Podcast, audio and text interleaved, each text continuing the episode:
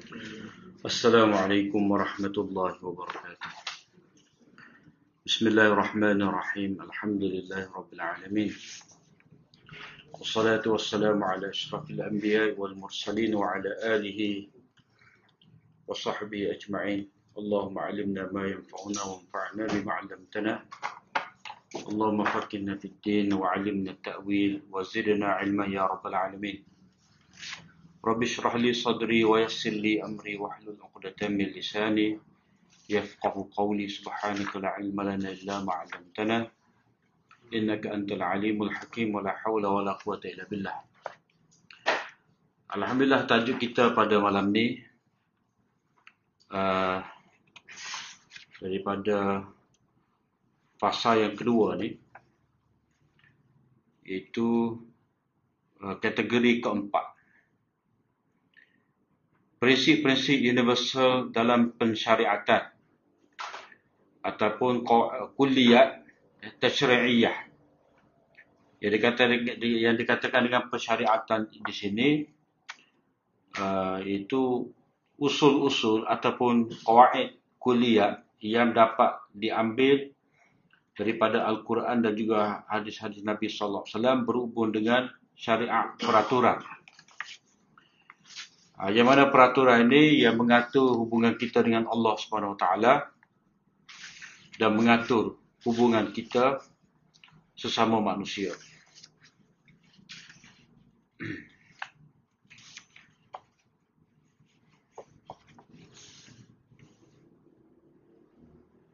Uh, untuk memulakan fasa ini saya memperingatkan maksud saya tasyrik di sini tasyrik ataupun tasyri'i mana sesuatu yang berkait dengan pentasyri'an itu ialah setiap apa yang menuntut supaya kita buat atau tinggal apa-apa yang merupakan uh, apa tahliyah dan takhliyah tahliyah maknanya kita menghiaskan dengan akhlak-akhlak terpuji dan takhliyah kita meninggalkan, menyingkirkan apa-apa yang tercela. Ha, jadi, kullu ma yaqtadi fi'lan aw tarkan aw tahliyatan aw takhliyah. Ha, jadi, tahliyah, situ dia terjemah, menghiaskan diri. Eh? Tahliyah, takhliyah. Ha, itu dia punya istilah dia.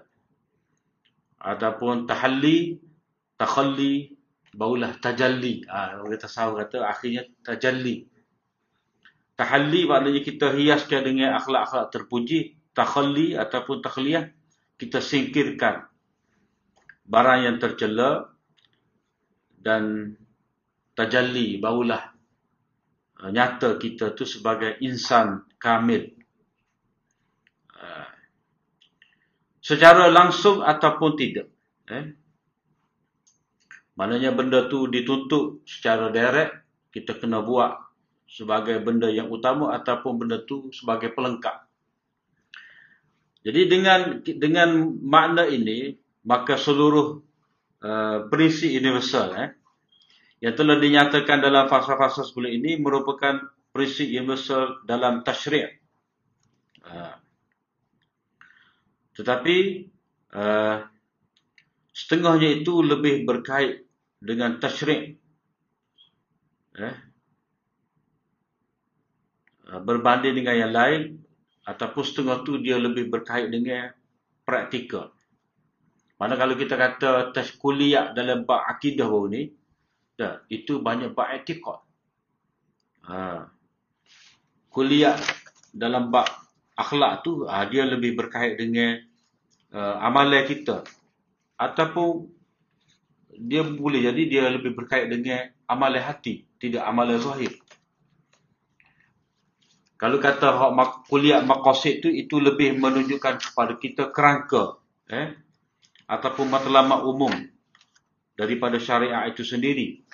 Adapun kuliah dalam bab tasyri'iyah ni, dalam bab pensyariatan ni dia lebih melihat kepada uh, apa yang bersangkut dengan peraturan undang-undang eh seperti yang telah kita bincang dah di awal-awal dulu tasyrik itu kalau kita pakai dengan makna yang lebih khusus seperti yang disebut oleh Ibnu Ashur maka itu lebih bersifat uh, peraturan.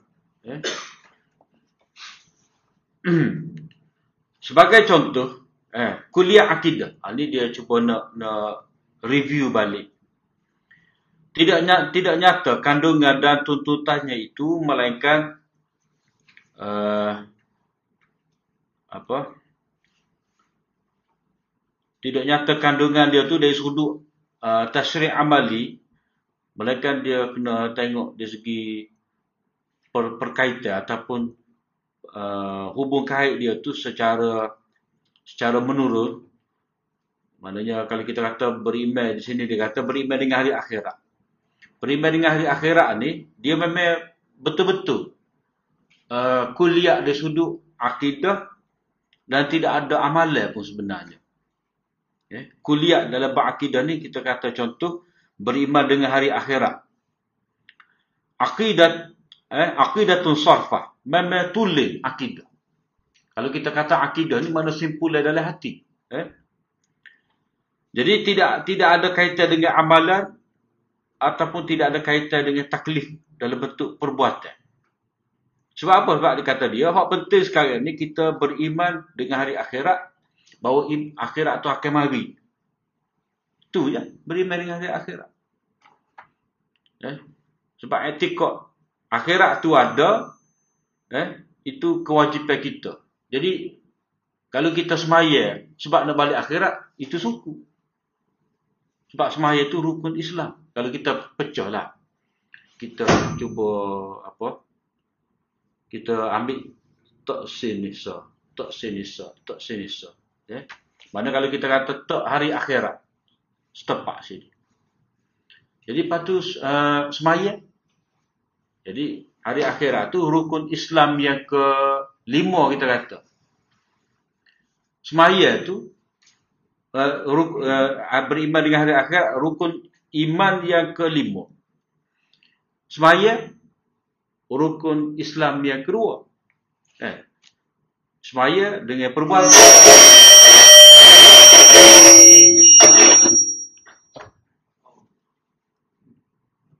Kalau tak payah mana?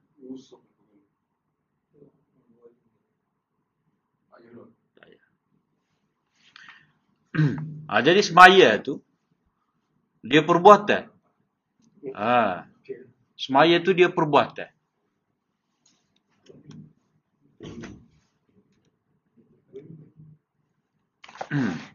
ha, jadi semaya tu perbuatan. Iman-iman tu, maknanya beriman dengan hari akhirat, memang betul-betul etika. Ha. Jadi sekarang di sini kata dia, kuliah dalam ba'akidah ni dia memang betul-betul uh, berkenaan dengan etika hak kita percaya. Maknanya kita kena tahu dan kita kena yakin akhirat tu mari. Adapun semaya tu kita kata suku. Suku tu kalau kita nak asing lah. Eh? Kita boleh pisah. Ha. Dari segi kita pisah dari segi teori lah. Eh? Dari segi semata-mata tajri akli. Mana kita pisah secara secara apa? Secara ilmiah ni. Ha, kita nak bahas secara ilmiah. Bukan nak menghayati lagu tu. Mana semaya? Semaya. Cuma tidak ada erti kalau kita beriman dengan hari akhirat. Tiba-tiba kita tak semaya. Ha, jadi kira-kira di sini. Kata dia. Secara asasnya keimanan dengan hari akhirat dianggap sebagai sebuah kepercayaan semata-mata. Memang akidah secara tulis. Eh? Tiada perkaitan dengan amalan dan tuntutan yang praktikal. Mana dari segi dari segi rukun beriman kalau kita ambil pula. Rukun ataupun syarat beriman dengan hari akhirat ni ada syarat. Tak ada syarat melainkan kita kena etika akhirat tu ada. Kita akan pergi. Adapun semaya itu bab lain. Ha, cuma dah kata dia jika keimanan dengan hari akhirat sekadar terhenti di sini saja, keimanan ini lebih hampir dengan kelalaian. Maknanya kecek saja. Ha, kalau itu kata aku beriman dengan akhirat. Semaya ada. Puasa ada. Kecek uduh. Kita kata kecek saja. Lagu. Eh? Seperti hadis Nabi kata, "Man kana yu'minu billahi wal yaumil akhir falyakul khairan aw liyasmut." Siapa-siapa yang kata dia beriman dengan hari akhirat, beriman dengan Allah dan hari akhirat, hendaklah dia kata dengan perkataan yang baik ataupun dia dia saja. Eh. Dari segi berkata-kata baik ni dengan dengan apa diam, dia bukan sebahagian ataupun dia bukan juzuk daripada beriman dengan hari akhirat. Tetapi benda yang penting. Ha, eh? Tidak ada erti beriman dengan hari akhirat tidak kalau orang tu tidak fikir uh, apa apa dia nak jawab depan Allah Taala kalau dia mati hamu saudara dia. Ha. Mana keimanan dengan hari akhirat berarti kembali kepada Allah, berdiri di hadapannya. Mana kita akan ngadak pada dia, mana yang akan dihisap, akan disoal, akan dihisap, dan ini akan menentukan ganjaran baik pahala dan sesaan eh, di sisi Allah SWT. Jadi bila bila kata dari segi dari segi hak dia sebut uh, istilah tadi uh, apa tu? Malaikat menerusi logik yang saling berkaitan antara satu sama lain. Uh, dia terjemah secara mudah perkataan tasassul wa tanazul mantiki. Eh, kalau hak Arab dia tu tanazul wa tasassul mantiki ni mana kita boleh heret, boleh boleh kara. Mana kalau kata beriman dengan hari, dengan hari akhirat, kita boleh heret habis. Ha, eh? Dari segi logiknya, walaupun dari segi rukun, beriman dengan akhirat itu sendiri, dia tidak termasuk amalan. Tetapi tidak ada makna, seorang itu mendakwa dia beriman dengan hari akhirat, tetapi semaya tidak, eh, tak pada perintah Allah Ta'ala tidak, akhlak tak jaga, kata wuduh ke orang apa semua tu tak jaga, itu mana tak ada makna. Maka sebab itulah kita kata, bila mana seorang itu uh, kata dia beriman dengan hari akhirat, maka secara otomatiknya, dia akan tarik habis. Ha, eh? Tarik habis tu macam mana? Orang yang yakin ada hari akhirat ni, dia akan lebih bertanggungjawab. Ha, harta dia dapat. Eh, macam mana dia dapat? Allah Taala ke soal. Macam mana dia dia dia guna? Allah Taala ke soal. Mulut dia kata, mata dia tengok. Uh, gapo lagi? Eh? Masa dia habis. Semua tu Allah Taala akan akan soal. Maka dia akan jaga. Ha, jadi kuliah akidah tu kesimpulan di sini dia lebih kepada uh, etika ataupun benda-benda benda dalam hati adapun amalan-amalan itu dia hanya uh, apa benda yang mari secara secara secara logik tu dia kena ada. Uh, dia tidak jadi juzuk eh kepada kepada apa beriman dengan hari akhirat. Macam kita ada puasa lah.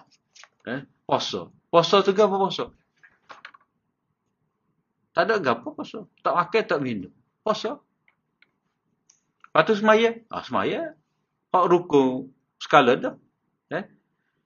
Kalau kata puasa dengan semaya. Kalau kata puasa, dalam tarikh puasa tu tak sebut pun semaya. Eh, maknanya menahan diri daripada makan minum jimuk daripada terbit fajar sampai tenggelam matahari. Tak ada amal yang kena buat. Ha, eh, lepas tu semaya. Ha, semaya itulah. Kita kata tasalsul dan tanazul mantiki. Mana benda tu secara logik kena ada. Tak kira lah. Eh, kamu nak menyempurnakan rukun yang ketiga, rukun yang kedua tak ke mana. Ha. Itu maknanya kalau kita kita perisi. Kita perisi sosok. Eh? Kita perisi sosok. Tapi dalam keadaan hak asalnya dia kena mari package gitu. Ha.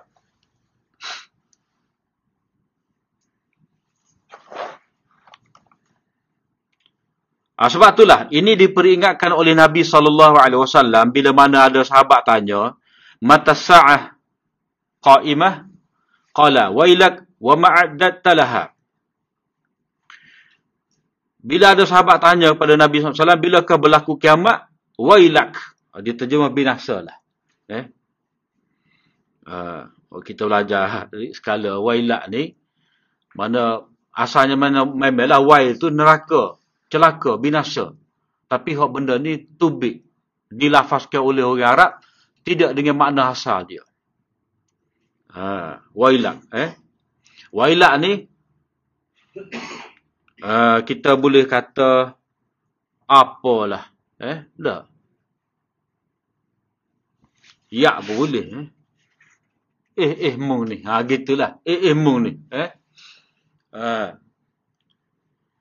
apakah yang kamu persiapkan untuk menghadapinya? Mana dia tanya saja. Eh? Dia tanya saja. Apa buat? Ha, jadi wailak tu, mana perkataan ni dalam bahasa Arab, dia apa, dari segi zahir dia tu tidak dikehendaki. Ha, jadi kalau tubik daripada Nabi, tak kira Nabi nak kutuk dia ni, dia tanya lagu ni. Oh Nabi gitu, tanya benda belah ni je. Eh, doa buruk ke dia. Ha, tu maknanya benda tu terkeluar dalam keadaan tidak memaksudkan makna hakiki dia. Ha, sebab bahasa Kelantan kita lah. Bahasa kakah ni. Eh? Ha, dia tu manusia, cuma kita kata kakah. Eh? Tapi adakah dia niat, dia niat uh, tak molek? Ha, tak ada, dia kira uh, apa? mesra. Pasal dia. Uh. Apalah kau ni? Ha, tu kalau terjemah standard, apalah kau ni? Eh? Kemudian kita dapati kuliah makosid ni. Dan juga kuliah akhlak. Eh? Uh, dalam muka surat pun ni, begitu juga kuliah berkenaan dengan akhlak, uh, itu dia lebih berkait dengan tasyrik. Ataupun paling tidak, eh, dia adalah tasyrik yang kuli. Ataupun hukum-hukum yang umum. Contoh dia ada kata di sini, asal asal pensyariatan yang dinamakan uh, masalah mursalah, masalah mursalah. Eh? Sebagai contoh, dasar pensyariatan yang dinamakan sebagai masalah mursalah ataupun istislah. Ini adalah siyarah usuliyah, fiqhiyah. Ini adalah satu formula uh, usuliyah bagi uh, apa matlamat uh, kerasulan dan matlamat uh, syariat secara umumnya. Yang dikatakan masalah mursalah ni, agak apa masalah mursalah ni? Mana benda baik yang tidak disabitkan oleh syarak dan juga tidak dibatalkan oleh syarak. Ha.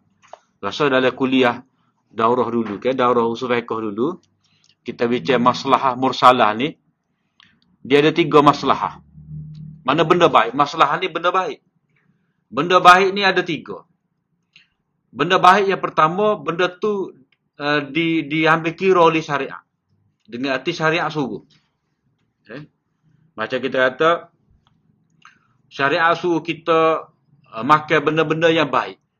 Eh, wa kulu mimma razaqakumullahu halalan tayyiba. Makanlah benda-benda baik yang Allah Taala rezekikan kepada kamu ni benda benda sehat, benda baik. Itu memang kita kata makan ni, kita kata gapo? Makan yang mempunyai uh, vitamin, mineral. Itu termasuk dalam dalam pengertian ayat tadi. Sebab benda tu berguna, baik untuk kita. Eh? Satu lagi dia panggil maslahah uh, atau panggil maslahah mu'tabarah. Eh, yang diakui oleh syarak tu dia panggil benda baik yang diakui oleh syarak maslah mu'tabarah. Satu lagi dia panggil maslahah mulghah. Maslahah yang dibatalkan oleh syarak. Gapo? Kata agak.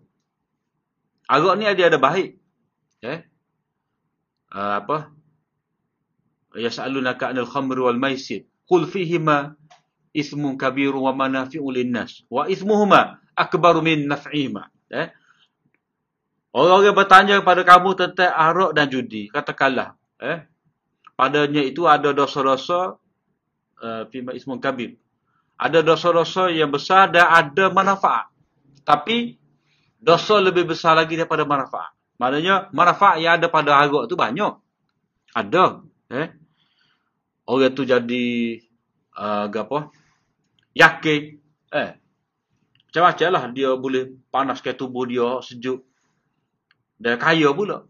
Eh? Ha, sebab arak ni maha, maha berganda-ganda daripada air ke apa. Eh? Ha, jadi itu sumber kekayaan. Tetapi dia sumber kekayaan kalau dia dapat memanaskan tubuh kita memberi keyakinan pada kita walaupun benda ni benda ni maslahat tapi masalah ni dibatalkan oleh syarak. Ha, eh? Syarak tak tak ambil tak pandai pun. Tak ambil tak pandai sebab apa? Ha, sebab mudarat dia tu lebih besar lagi. Itu yang kedua. Yang tiga hak inilah maslahah mursalah. Mana syariat tak suruh, syariat tak lagi. Syariat tidak akui dengan jelas dan syariat tidak membatalkan. Cuma secara umumnya itu dia ada baik. Ha, macam kita kata gapo? Ada lampu isyarat. Eh. Ada lampu isyarat dan kita kena patuh tu itu berdasarkan kepada prinsip dasar uh, masalah mursalah dipanggil. Sebab tidak ada dalil yang suruh kita guna lampu isyarat dan tidak ada dalil yang melarang kita guna. Ha. Ataupun kita kata hak dekat sikit lagi penjara lah penjara. Ya. Penjara tu tak ada dalil suruh. Ha. Tak ada dalil yang teguh. Ya. Benda tu ada. Ha. Memang diterima. Ya. Menjadi satu hukum eh, melaksanakan hukum dengan penjara orang tu tak ada dalam Quran dalam hadis.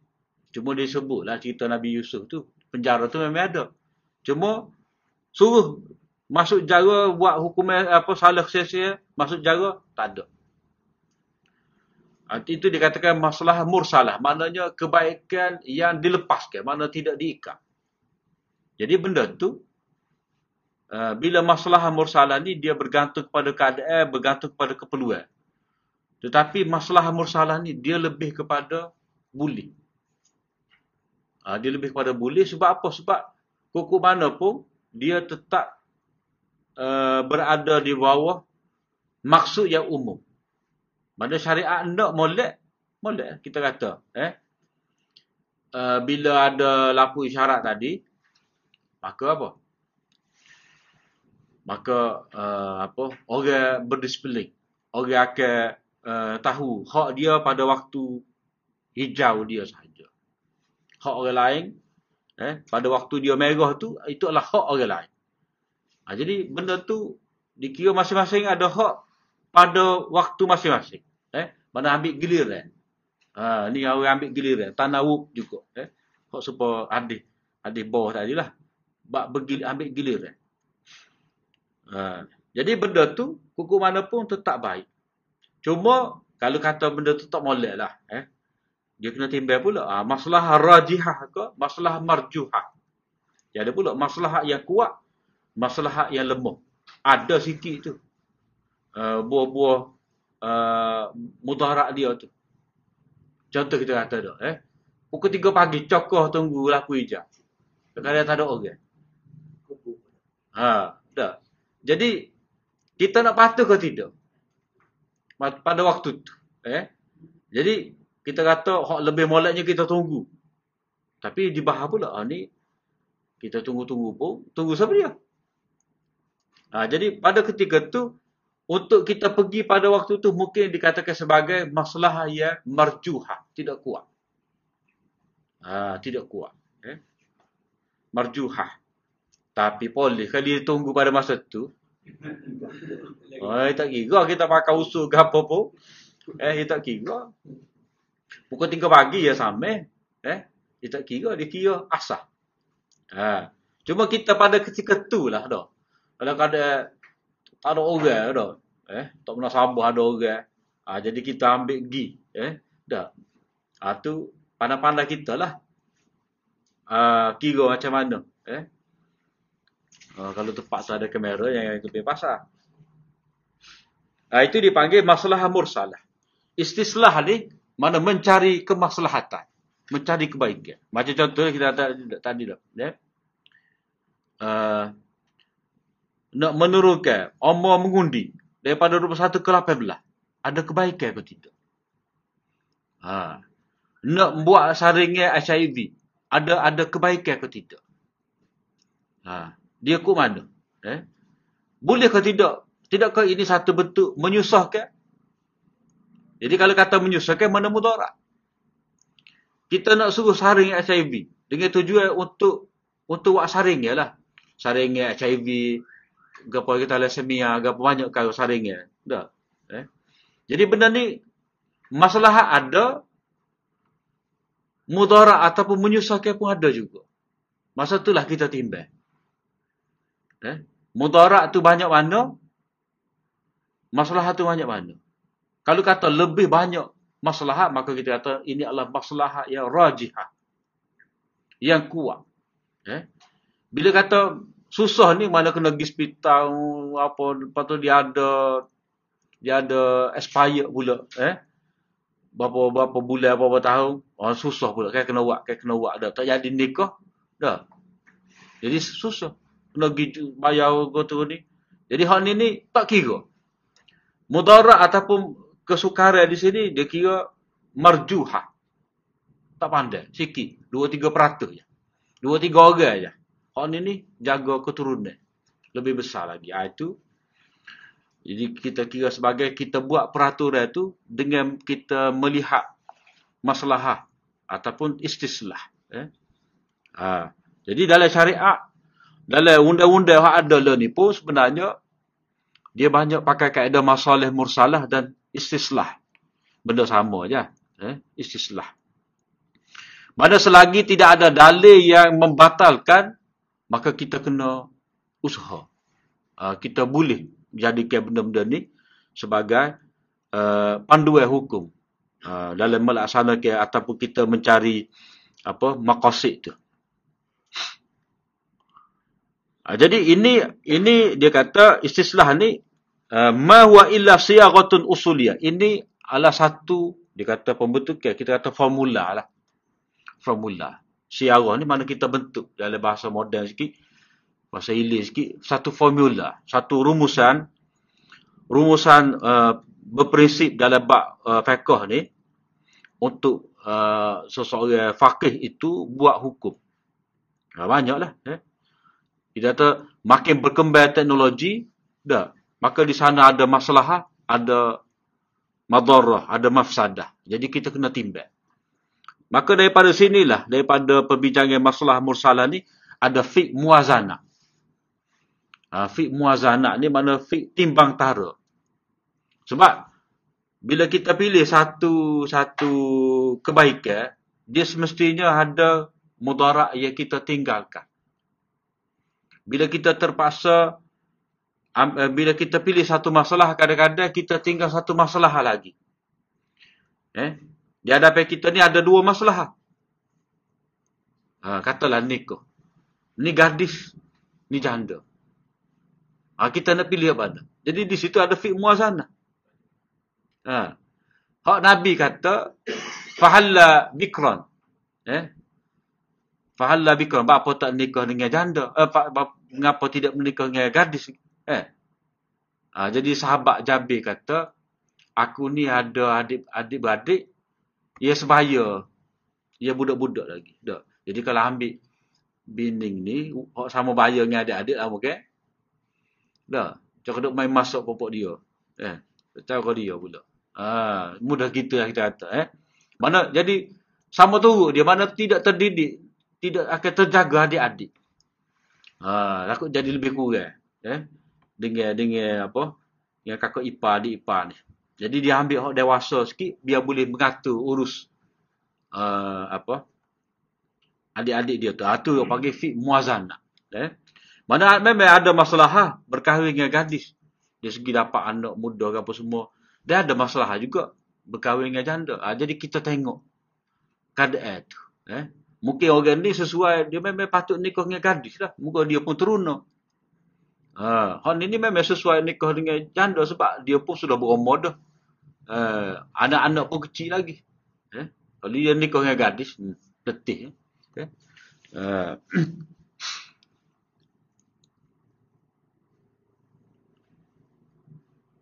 uh, jadi intisari kepada ataupun matlamat tertinggi, intisari kepada kerasulan dan persyariatan hukum itu adalah jalbul masalih. Mana mengusahakan, menghasilkan kemaslahatan eh, dan menolak mafsadah. Ha, jadi di sini inilah sumber kepada masalah mursalah.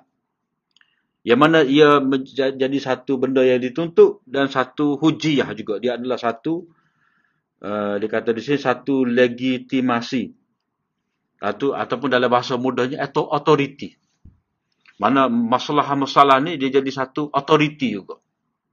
Macam kita kata sunnah, satu authority. Eh? Uh, mana kita berhujah, kena buat hujah, boleh buat hujah, boleh buat dalil dengan penghujahan tu maknanya boleh buat hujah dengan masalah musalah. Ha, jadi dengan bahasa yang mudah kita kata inilah yang menjadi asas kepada mekanisme masalah mursalah.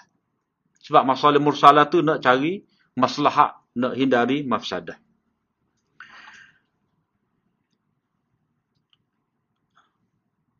Begitu juga menurut sisi inilah difahami bahawa setiap perkara yang terdapat masalah yang hakiki eh, uh, dan lebih banyak tu asalnya rajihah tadilah. Yang kuat lah kita kata. Ataupun uh, setiap perkara yang mengandungi masalah yang tulim. Benar-benar masalah dan masalah tu adalah kuat. Masalah hakiki ni memang benda tu ada. Macam kita katalah, satu peringkat dulu, eh, pemindahan organ ni boleh katakan tak pasti. Ha, dah, tak pasti. Jadi, kalau orang kata, eh, kena derma organ. Jadi, fukahat dulu kata, macam mana boleh pindah? Eh, benda tu tak pasti. Jadi, itu dikatakan masalah mauhumah.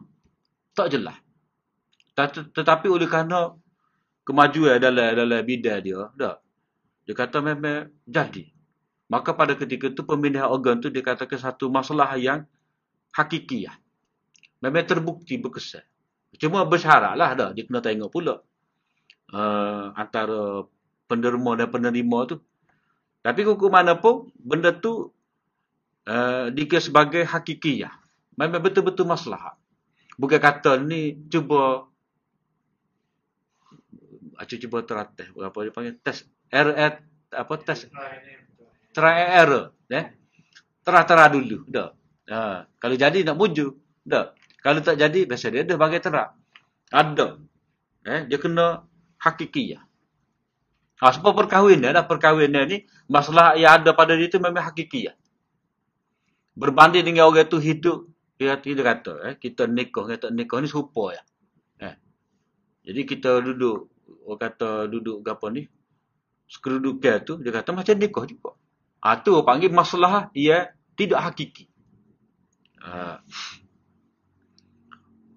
Jadi setiap perkara yang terdapat masalah yang hakiki dan dia rajah berbanding mafsadah, maka perkara tersebut menjadi sesuatu yang disyariatkan. Memang syariat sungguh. Sama ada sebagai wajib, sunnah ataupun dibenarkan. Ha. Begitu juga, setiap perkara yang terdapat mafsadah yang hakiki, memang tak boleh nak, nak ejah, tak boleh nak cari baik. Memang buruk satu peratus. Eh. Dan, ataupun kita kata, banyak mafsadah berbanding masalah, maka perkara tersebut dilarang oleh syarak. Wajib dijauhi, haram. Ataupun perbuatan itu menjadi yang makruh, dibenci. Dan tidak boleh dikatakan sebagai harus secara mutlak. Haa. Berdasarkan kepada asas ini, setiap perkara besar berkaitan dengan akidah, makosid ataupun akhlak mengandungi ataupun dia ada syariat juga. Hukum mana pun. Tiga yang terawal kita bicara sebelum pada ni. Uh, kuliah dalam bak akidah, dalam bak makosid dan juga dalam bak akhlak ni. Dia ada juga hukum. Eh? Ada juga uh, ada juga makna syariat. Undang-undang.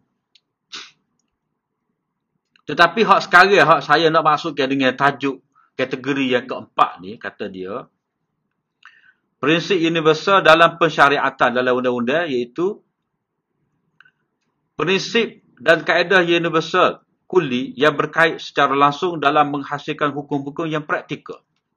Kata, semaya memang memang ada maslahat dan dia berkait dengan peraturan kita dengan Allah Ta'ala dan ada kebaikan kepada kita dan itu adalah wajib. Puasa, uh, uh, zakat kata, zakat. Zakat ni peraturan. Maknanya setiap orang yang ada harta cukup nisab, cukup hau, cukup syarat-syarat dia, dia kena keluarkan. Ini peraturan dia. Eh? Untuk jaga hubungan manusia sesama dia. Jadi ini untuk mengatur uh, interaksi ataupun muamalah sesama manusia. Uh, sama ada menerusi penetapan hukum halal haram, wajib, harus dan syarat-syarat. Eh? Dari sudut istilah. Dari sudut istilah maksudnya di sini, kuliah tashri'iyah ni, boleh kita rumuskan sebagai kaedah-kaedah yang utama lah. Eh? Dalam usul fiqh. Ha. Kuliah tashri'iyah ni mana kaedah yang utama, kaedah yang dasar dalam usul fiqh iaitu kaedah yang menjadi rujukan secara langsung untuk mengeluarkan hukum-hukum amali, hukum-hukum praktikal. Kalau beriman dengan akhirat, itu panggil hukum etikodi. Hal ini semaya. Puasa, zakat, jual beli, sewa menyewa, eh, uh, nikah kahwin, itu hukum amali. Kata Syekh lagi, saya telah mengumpulkan ayat-ayat yang mengandungi uh, uh, apa kuliah kategori tasyriyah ni. Eh? Uh, maka saya merumuskan ada lapan semua. Eh? Ada lapan semua. Uh, jadi kita ambil satu wala ni. Uh, yang pertama al-aslu al-ibahah wa taskhir hukum asal pada sesuatu perkara ialah diharuskan dan ditundukkan. Situ eh, dia dia tinggal. Ditundukkan bagi kegunaan manusia. Jadi asal ni maknanya uh, harus dan taskhid. Memang Allah taala permudahkan untuk kita. Ha. maknanya apa? Setiap uh, makhluk yang Allah SWT ciptakan untuk manusia ini eh, apa-apa yang Allah SWT ciptakan untuk manusia pada dirinya dan pada tubuh dia, eh, mana Allah Ta'ala cipta telinga, Allah Ta'ala cipta lidah, cipta mata, memang untuk untuk dia, untuk manusia itu sendiri. Begitu juga, setiap apa yang Allah SWT cipta sekeliling dia, eh, uh, udara, air, pokok, setiap apa yang ada atas muka bumi. Eh. Wa fi sa'idil kaun minal minal makhluqat. Eh. Segala yang ada di di alam ini, makhluk-makhluk yang ada di alam ini itu untuk manusia. Eh. Maka fal aslu fiha maka kaedah asalnya ia adalah harus dan memang ditundukkan untuk kita. Untuk manfaat dan hajat manusia. Bila begitu, tidak boleh dikatakan sebagai haram satu pun daripadanya melainkan dengan ada dalil. Ha, eh. Jadi untuk mudah faham benda ni, kita ambil ayat Al-Quran yang biasa kita dengar. Uh, Huwa allazi khalaqalakum ma fil ardi jami'an. Eh. Allah Ta'ala jadikan untuk kamu ni, apa-apa yang ada di atas muka bumi semua. Ha, tu, dia punya al-aslu al-ibahah. Asal benda ni, asal benda-benda yang Allah SWT cipta sekeliling kita ni, dia bermula dengan harus. Ha, eh. Kalau kita nak cari dalil makan nasi, dalil makan serabai, dalil makan, eh. tak ada, tak ada. Tepung apa? Tak ada. Aku tak ada dalil. Ha, eh. Dalil makan buah. Tak ada. Ha. Jadi hukum dia harus. Memang Allah Ta'ala buat lagu tu. Ha, tak ada dalil. Eh? Ha, jadi, mana mana kita kata gini. Untuk ada dalil bagi setiap benda, tak ada. Mana dalil itu terhak. Eh, kambing. Ada dalil Nabi makan. Kambing, ayam, arnak. Eh, untuk binatang-binatang lain, eh belu dak gapo lagi eh macam-macam landok eh Ha, jadi itu kena balik pada kaedah lah. Kalau nak cari dalil boleh makan landak. Tak jumpa kita. Eh? Tak jumpa. Ha, jadi dalam keadaan dalil itu terhad. Eh? Dan benda yang Allah SWT ciptakan banyak. Maka perlu di sini ada kaedah seperti ini. Kita kena faham kaedah seperti ini. Eh? Ha, jadi asal pada benda ni harus. Sebab Allah SWT buat untuk kita. Bila kata untuk kita tu mana dia kena terbukti uh, bermanfaat dan tidak memudaratkan. Ha, eh? Kalau kata benda ni beracun, mati, ada dahagu mati, tak bolehlah makan. Itu bukan untuk kita. Ha, gitu. Eh? Hak halal ni bila untuk kita, maknanya kita makan tidak tidak memudaratkan kita, itu mana, maknanya memang untuk kita. Eh?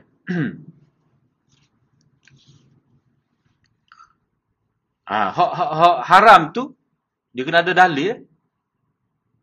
Allah Taala kata qul la ajidu fima uhiya ilayya muharramun ala ta'im yat'amu illa an yakuna maitatan aw dama masfuha aw lama khinzir eh uh, katakanlah aku tidak dapati pada apa yang diwahyukan kepada aku ni sesuatu pun uh, muharraman haram atau yang makan tu kecuali Uh, beberapa perkara.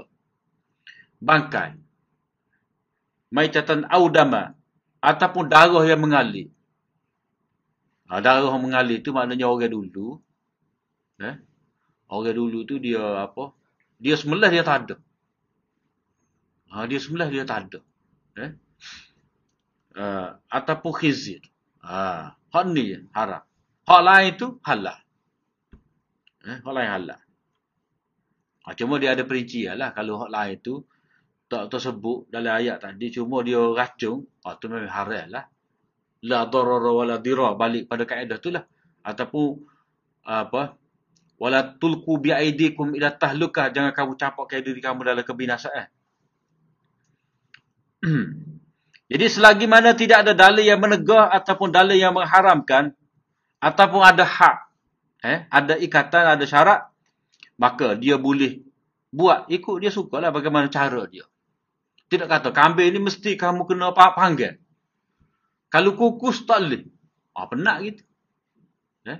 Ha, kalau kata pisang tak boleh masuk. Tak boleh, tak boleh dikena api. Tak, tak boleh guna api untuk makan. Kena makan makan betul gitu. Ah penat. Ha, boleh tak kembali pipi kita makan pisang pisang kapah. Eh? Ha. Jadi benda tu di, boleh kita ambil manfaat mengikut kesesuaian kita lah. Eh? Ha. Kalau kata nasi dagang, kita nak ejah. Nasi dagang, kita nak tasi kuku. Eh? Tak ada masalah. Ha, tidak ditegak. Cara cik kita, cara make demo ikut. Masing-masing boleh belakang. Eh? Ha, itu mana benda, benda-benda. Benda ni eh, bukan amalan, benda benda yang ada sekitar kita. Ha, jadi, uh, semua tu kalau tak ada dalil yang haramkan, kita boleh buat ikut kita lah. Ha. Jadi ayat-ayat benda ni banyak. Dan kita belajar dah bahagian Quran Fiqh dulu di bawah tajuk uh, Al-Yaqin la yazul bisyak. Yakin itu tidak lain dengan sebab syak di bawah kaedah istishab. Istishab. Ataupun uh, dia memang kaedah ia ia tersendiri dah al aslu fil asya al ibahah asal pada benda-benda ni harus eh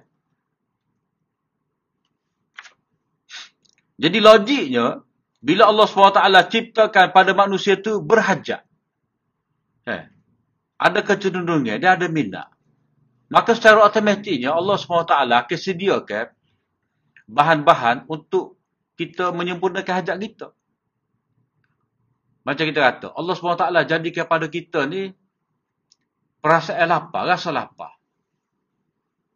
Ha, rasa lapar. Jadi Allah SWT otomatik dia akan sediakan makanan.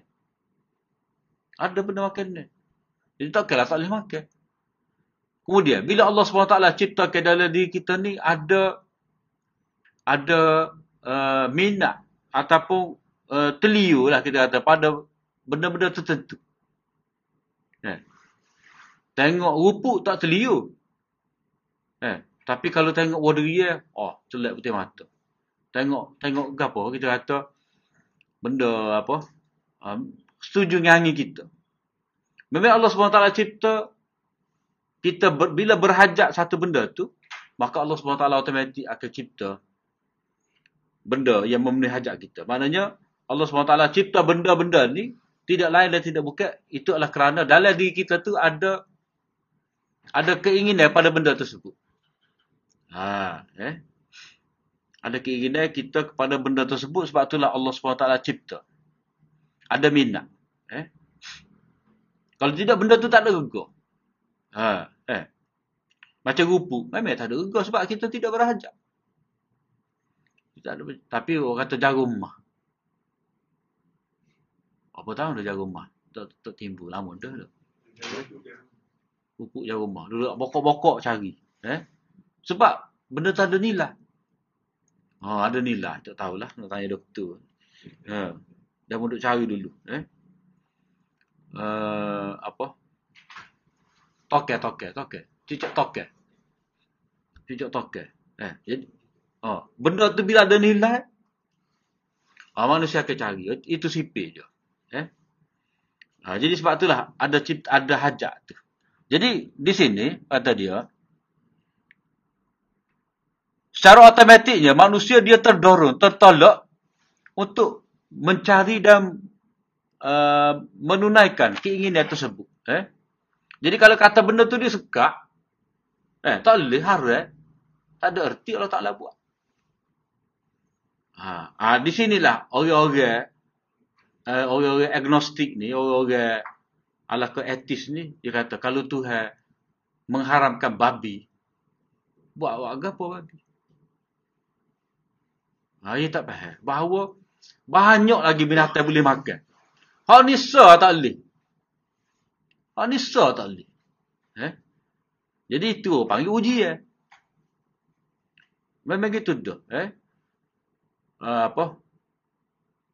Fakulu minna ragadan haitsu syi'tuma wala taqraba hadhihi syajarah. Makalah nak makan gapo lain itu. Kesukamu. Dia mewah. Ragada mewah. Eh? Ragada mana mewah. Cuma jangan dekat dengan pokok ni. Ha.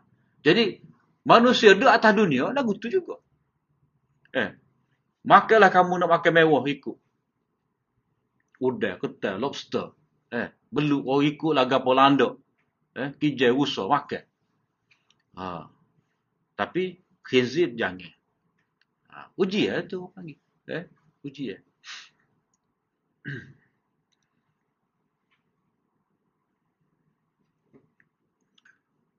Jadi bila mana dia bertindak, mana dia menunaikan keinginan dia tadi, sebenarnya dia menurut, mematuhi perintah-perintah Allah yang takwin ni. Ha, takwin ni. Eh? Takwin ni, ni dia tulis apa buku Melayu dia tu? Uh,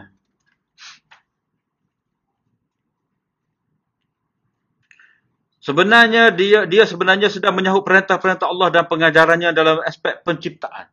Tak eh? Dah. Dia kena pakai istilah asal. Dia sebenarnya uh, sedang me perintah Allah Taala yang bersifat takwin ni. Uh, takwin ni ni lagi mana takwin ni ni. Memang benda tu dicipta oleh Allah SWT. Uh, takwin ni kita kata apa takwin ni eh. Ah, mana benda tu ketentuan Allah SWT yang tidak ada pilihan bagi kita. Ah, kita biasa dengar istilah tashri' eh, apa uh, dia panggil apa ni? Iradah tashri'iyah dengan iradah takwiniyah. Ataupun amar takwini, amar tashri'i. Amar takwini mana kejadian. Ataupun dalam bahasa mudah kita kata, hukum-hukum Allah yang berkait dengan sains, scientific, sains. Eh? Ha. Dan ini memang tak ada pilihan bagi kita. Dia satu lagi, uh, amar. Tashri' ini dia dia berkait dengan kita ada pilihan nak buat tak saya buat. Ada pahala tak ada pahala. Macam kalau amar takwi ini ni, maknanya aspek penciptaan ni, eh, manusia dia ada dalam dalam hati dia keinginan kepada kalau lelaki dia dia nak pada perempuan. Kalau dia nikah, dia berkahwin, eh, tak kira dia dia agama gapo. Kalau dia nikah lelaki dan perempuan, nikah dua tu, dia pada hakikatnya sedang mematuhi perintah takwin ni. Ha, perintah takwin ni. Eh? Ha, kalau dia berkahwin, dah. Ha, dia mematuhi perintah takwin ni. Sebab dalam dalam diri manusia tu memang ada perasaan eh, antara satu sama lain antara belah jantina. Ha. Tapi kalau dia nak anak tak senikah. Ha, itu panggil uh, dia tidak mematuhi amar takwin ni. Cuma hak amar takwin ni tadi katalah dia nikah. Dia nikah tapi dia tidak Islam. Ha. Dengan cara dia. Jadi di situ dia tidak mematuhi amar tasyri'i. Ha, boleh nampak tak eh? Amar tasyri'i. Maknanya dia sabit dengan syariat, bersabit dengan dosa pahala dan di situ ada pilihan. Jadi orang yang nak anak tadi tidak ada pilihan. Melainkan dia kena nikah lelaki, perempuan. Ha. Itu amar takwin ni. Mana dia faham? Semua agama dia faham. Eh? Orang tak ada agama pun. Dia kata kalau nak nikah, kalau sama-sama jantina, eh, tak jadi. Ah, tak jadi. Sebab itu bukan bukan hak diperintah oleh Allah Taala. Hak diperintah oleh Taala ni laki perempuan, zaujain. Dia kena berpasangan. Ha, berpasangan. Kalau dia berkahwin dengan cara Islam, cara Nabi, ha, itu am, dia telah mematuhi amar tasyri'i. Jadi dia akan dapat pahala. Eh? Dia akan dapat redha Allah Taala. Dia akan diberkati. Orang yang nikah dengan amal takwin saja tetapi tidak mengikut amal tasyri'i dia nikah lagu mana? Eh? Dia tidak agama. Katalah, hak ni agama Buddha ni kau Hindu. Ataupun orang liberal. Eh, dia Islam ni kau Kristian, liberal. Boleh anak betul lah, ya? Ha, jadi hak boleh anak tu, itu hasil daripada dia patuh kepada amar takwin ni perintah takwin ni. Jadi perintah takwin ni, dia benda tu benda yang berkait dengan sains lah. Eh? Sebab musabab. Ha. Kalau amal tasyri'i ni, mengikut syariat. Di mana di situ ada dosa pahala, dan kita ada pilihan. Nak patuh tak saya patuh. Ha, eh? Patuh kena tanggung lah. Akhirat tu macam mana. Itu amal takwin ni, beza dengan amal tasyri'i. Eh? Kalau kita belajar akidah, amal takwin di tasyri'i ini, uh, ataupun iradah tasyri'iyah itulah. Mana kita nak beriman atau saya beriman. Eh, itu tasyri'i. Ah, tasyri'i. Eh. Tapi, uh, apa? Kalau ada orang yang kafir, dia ada orang Islam, itu benda takwin ni. Ha, benda takwin ni. Eh. Macam Allah Taala kata dak. Uh, apa? Walau syi'na la'ataina kula nafsin hudaha. Kalau kami nak, kami boleh hidayah belaka. Tapi kehendak kami tidak lagu tu. Mana kami nak ada orang Islam, ada tidak Islam. Tapi orang Islam itulah kami nak dan kami redha. Eh? Uh, wala yardha li ibadil kufr. Tapi dia tak kenal hamba dia kufur.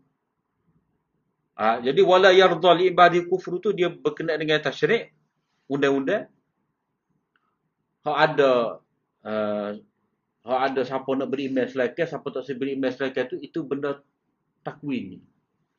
Uh, benda takwin ni eh. Bukan semua orang dapat hidayah itu adalah benda takwin ni. Ha, tu berakidah lah pula eh. Uh,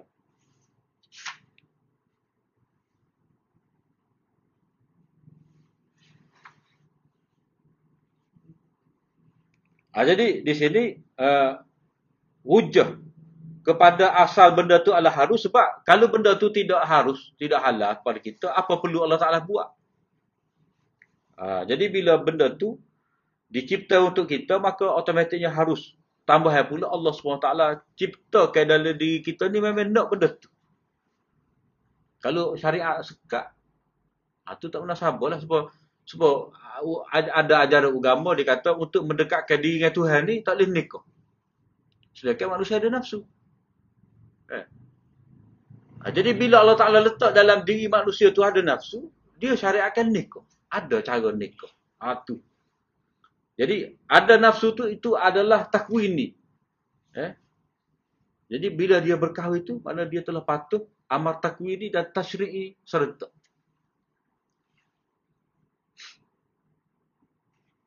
Uh, macam suka suka pada ada anak eh untuk gerak pergi mari dah uh, dalam diri manusia ni ada suka bergerak berpindah randa suka mengkaji nak tahu benda baru eh ini semua adalah uh, perintah Allah ataupun urusan Allah Taala yang bersifat takwini, eh? awamir ilahiyah takwiniyah. Uh, macam kata manusia boleh kecek. Manusia boleh kecek. Eh? Kalau kecek tu dosa, apa perlu Allah SWT cipta lidah, cipta akal, cipta bahasa. Maknanya, bercakap tu memang benda boleh. Ha, ada ada agama harai kata kecek. Ha, kalau ada agama lagu tu berat. Eh? Ha, cuma kawal lah. Ada kawal lah gitu. Gapo boleh kecek, gapo tak boleh kecek. Ha, itulah yang dia katakan ada dalil. Mana kita boleh nak kata gapo boleh. Hak haramnya ngupak, fitnah. Eh? Ngadu domba tu haram.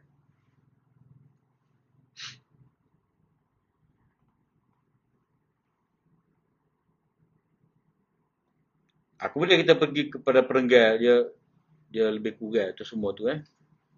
Maknanya paling tidak benda ni bila Allah SWT buat untuk kita berarti benda tu adalah ma'zun, boleh dibenarkan pada kita untuk uh, menggunakan eh memanfaatkan.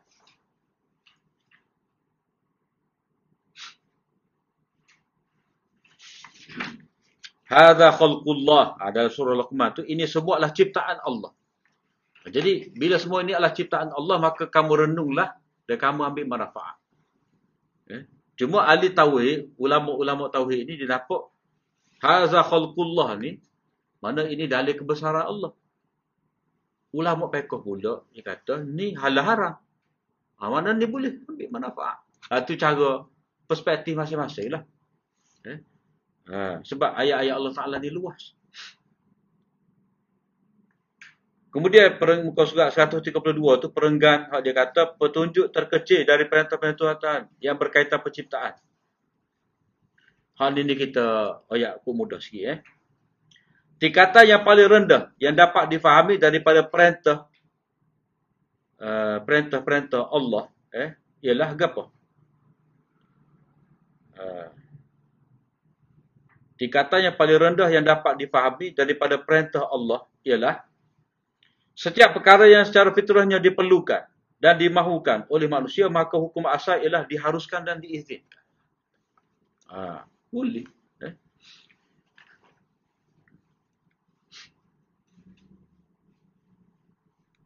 Kemudian, ha, Ibn Qayyim menjelaskan tentang hikmah Allah menjadikan manusia sebagai makhluk terakhirnya. Maknanya, Allah SWT cipta malaikat dulu. Allah SWT cipta langit dulu. Eh, eh, bumi dulu. Lepas pada itulah, baru letak kita. Maknanya, semua ni dibuat untuk kita. Jadi bila benda semua ni dibuat untuk kita, maka tak kira eh, kita kena cari dalil mengatakan boleh. Uh, untuk ambil manfaat. Pokok ni, mana dalil boleh ambil manfaat? Buah ni, mana dalil boleh ambil manfaat? binatang ni boleh mana dalil boleh ambil manfaat daripada dia? Memang tak ada lah. Ha, maka sebab itulah kaedah ni kata asal pada benda itu harus kecuali ada dalil yang mengharam. Kemudian banyak kata dia dalil-dalil tentang benda ni dalam surah Isra, Luqman, Jathiyah, Baqarah. Eh? Cuma Syekh di sini dia tidak syarah dengan detail Uh, perkara yang kedua lepas daripada ibah tu dia kata taskhir okay? dipermudahkan ha tu dia tak Tak agak panjang sikit. Ada dia sebut sikit-sikit tu. Ha. Mana taskhir ni? Mana benda tu ada dah.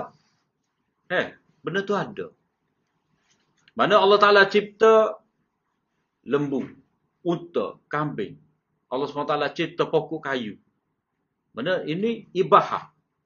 Eh, untuk kita dapat ambil manfaat daripada benda-benda ni, eh, itu dipanggil taskhir lah. Ha, maknanya Allah Ta'ala permudahkan sehingga kita dapat menundukkan benda-benda ni untuk kita ambil manfaat. Katalah, manusia dia boleh menjinakkan kuda menjadi kenderaan dia. Ha, eh?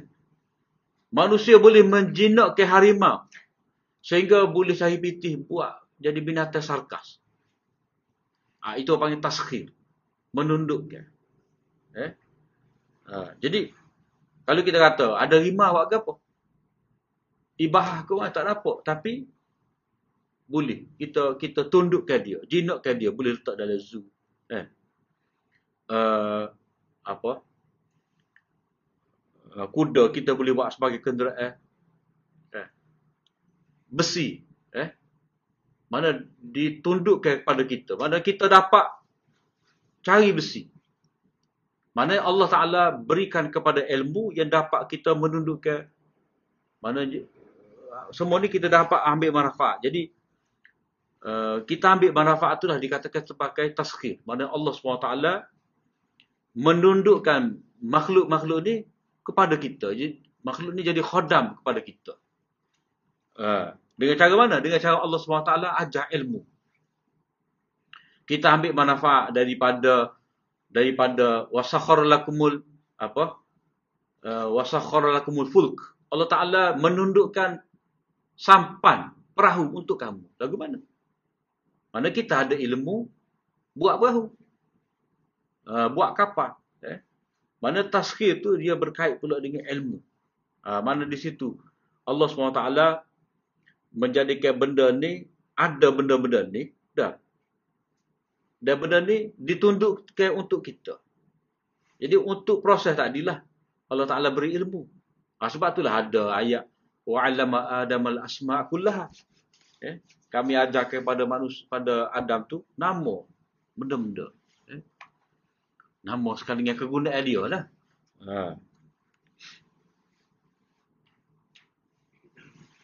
Ha, kalau ikut kira dah, ikut kira, ulama ada ulama mengatakan bahawa bila Nabi Adam tu turun ke atas muka bumi ni, wahyu-wahyu tu dia bersifat takwin ni. Uh, manfaat benda ni. Mudarat benda ni. Manfaat benda ni. Benda ni lagu mana nak buat. Dia dapat wahyu kot tu. Sebab hukum-hukum pada masa tu, tak banyak berjalan. Nak jalan hukum macam mana? Sebab eh, Nabi Adam tak boleh best eh. Nak best eh, pada Nabi Adam. Eh. Uh, jadi anak dia tu nikah. Adik-beradik. Eh? Uh, jadi dia banyak benda takwin ni pada pada pada peringkat Nabi Adam. Pada peringkat Nabi Nabi Nuh tu lah baru ada sikit-sikit. Kalau lebih banyaknya pada eh, milah Nabi Ibrahim tu lah. Uh, lebih banyak lagi takwi, eh, tashri'i. Eh? Dan dalam hadis Nabi pun ada juga perintah yang bersifat takwin ni. Uh, macam Nabi suruh kita apa Oh, yang demam tu benda sungai ada. Makan ajuah tujuh butir pagi tu untuk elok daripada saya tu benda takwi ni. Mana kita abad tu saudak jadi penawar pada penyakit tu benda takwi ni. Bila benda takwi ni tu dia kena duduk dalam makmah. Ha, dia tak pada jumpa hadis abad tu saudak jadi kita pun ambil secekok. Eh, punya. Ha, itu kita salah faham. Benda takwi ni dengan tashri'i. Eh? Jadi wasakhara lakum eh taskhir mempermudahkan untuk kita tu sebab sebab kerja kita ni besar. Ha. Iaitu ibadatlah. Wa ma khalaqtul jinna wal insa illa liya'budun. Eh? Jadi tugas kita ni ibadat pada Allah Taala untuk kita jadi hamba Allah Taala maka Allah Taala permudahkan menundukkan untuk kita ni makhluk-makhluk ada ni eh Uh, jadi sebab itulah ulama baca Raghib Al-Asfahani dalam kitab dia Az-Zari'ah. Az-Zari'ah ila makarim syariah tu dia kata tiga-tiga maksud manusia dicipta. Pertama, ibadat pada Allah Ta'ala. Wa ma khalaqtul jinna wal insa illa liya'budun. Yang kedua, khalifah. Dia mengurus alam ni. Eh, ini ja'idu fil ardi khalifah. Satu lagi. Wa ansha'akum minal ard wa sta'marakum fiha. Surah Hud ayat 61. Eh.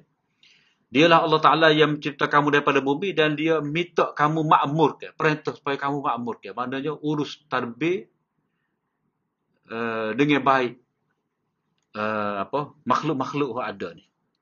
Mana kamu jadi hamba Allah Taala, jadi ketua kepada sesama kamu ni dan masing-masing makmur alam ni.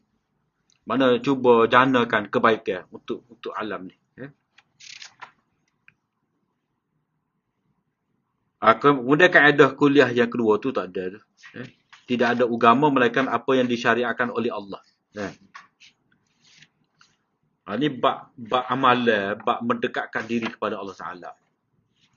Hal ini supaya kita tidak salah faham. Eh?